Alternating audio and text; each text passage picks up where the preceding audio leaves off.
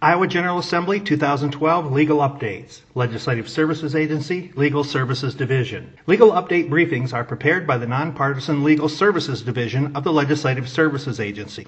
A legal update briefing is intended to inform legislators, legislative staff, and other persons interested in legislative matters of recent court decisions, attorney general opinions, regulatory actions, federal actions, and other occurrences of a legal nature that may be pertinent to the General Assembly's consideration of a topic. Although a briefing may identify issues for consideration by the General Assembly, a briefing should not be interpreted as advocating any particular course of action.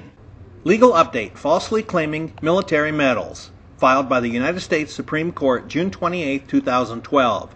United States versus Alvarez. Number 11 210. Facts. In 2007, the defendant, Xavier Alvarez, made the false claim that he had received the Congressional Medal of Honor during his first meeting as a board member of the Three Valley Water District Board. Mr. Alvarez was indicted under the Stolen Valor Act of 2005, which creates a federal offense for false claims about the receipt of military decorations or medals and provides heightened penalties for such false claims pertaining to the Medal of Honor. Mr. Alvarez made the following false statement at the meeting quote, I'm a retired Marine of 25 years. I retired in the year 2001.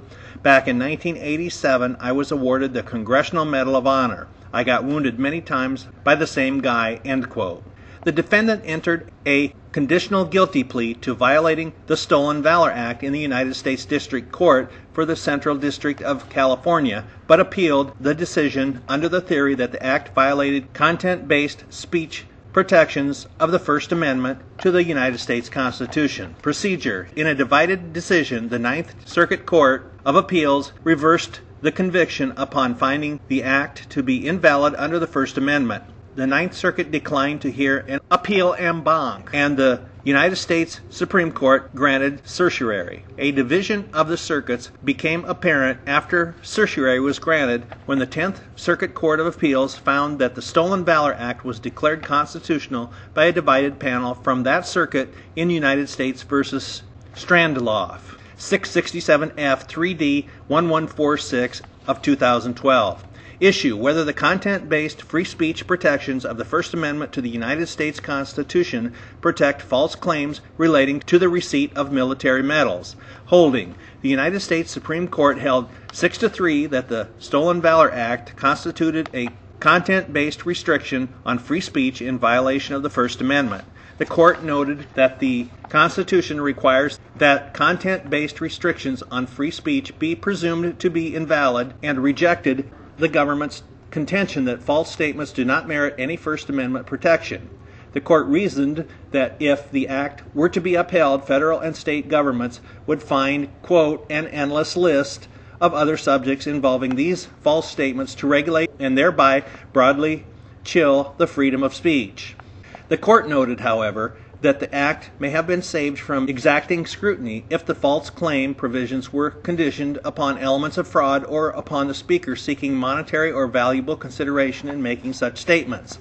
Without such qualifications, the court found that the government could resort to employing other methods to protect the integrity of military decorations, stating that a less restrictive method of achieving the government's objective would be by combating the false speech with corrective speech. The court concluded that the broad content based restrictions of the Stolen Valor Act were not actually necessary to achieve the government's interest in protecting the integrity of military decorations. The Stolen Valor Act was therefore unable to survive the most exacting scrutiny as applied to content based restrictions of free speech. Concurrence. Two justices joined in a concurring opinion.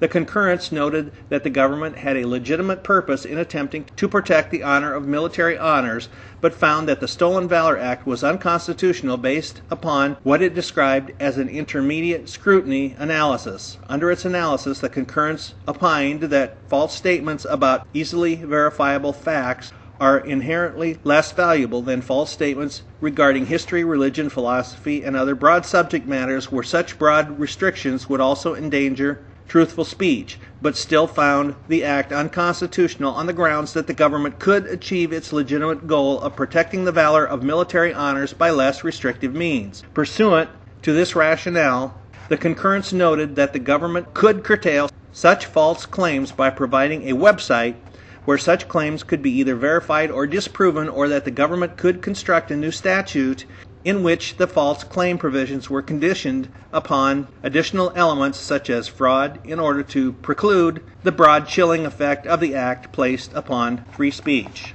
Dissent. Three justices joined in a dissenting opinion.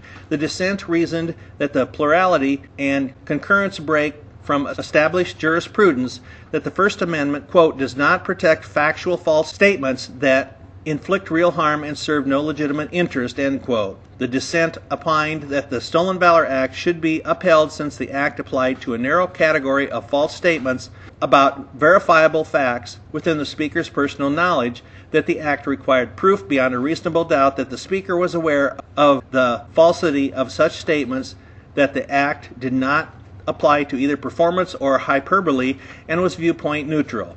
Furthermore, the dissent argued that there was an epidemic of false claims relating to the receipt of military honors and noted that military records were incomplete and cannot be reliably used to counter false claims. Impact on Iowa law. Iowa Code Chapter 718B makes it a simple misdemeanor for an individual to impersonate a decorated military veteran in pursuit of any real or anticipated monetary gain. This chapter would likely withstand constitutional scrutiny under a First Amendment analysis for content based speech, as the law is dependent upon elements of fraud to achieve monetary or valuable gain. A court could still, however, find that the Iowa law violates the Supremacy Clause of the United States Constitution if it were to hold that the Iowa law conflicted with federal law surrounding the regulation of military medals, or if it were to find that federal law preempted the Iowa law by taking over the field of regulation of military medals.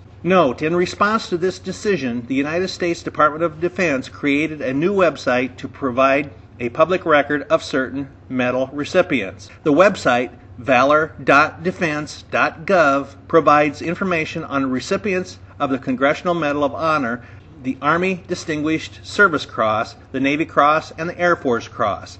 The website will be expanded to cover Silver Star recipients. The United States Congress has also considered, but has not yet passed, new, more narrowly tailored legislation to criminalize fraudulent claims of receiving United States military honors.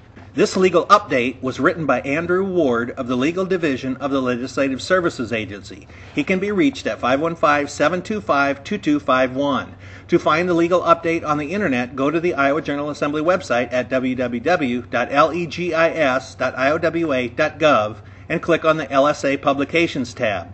Then click on Legal Topic Publications in the gray box on the left, then click on Legal Update.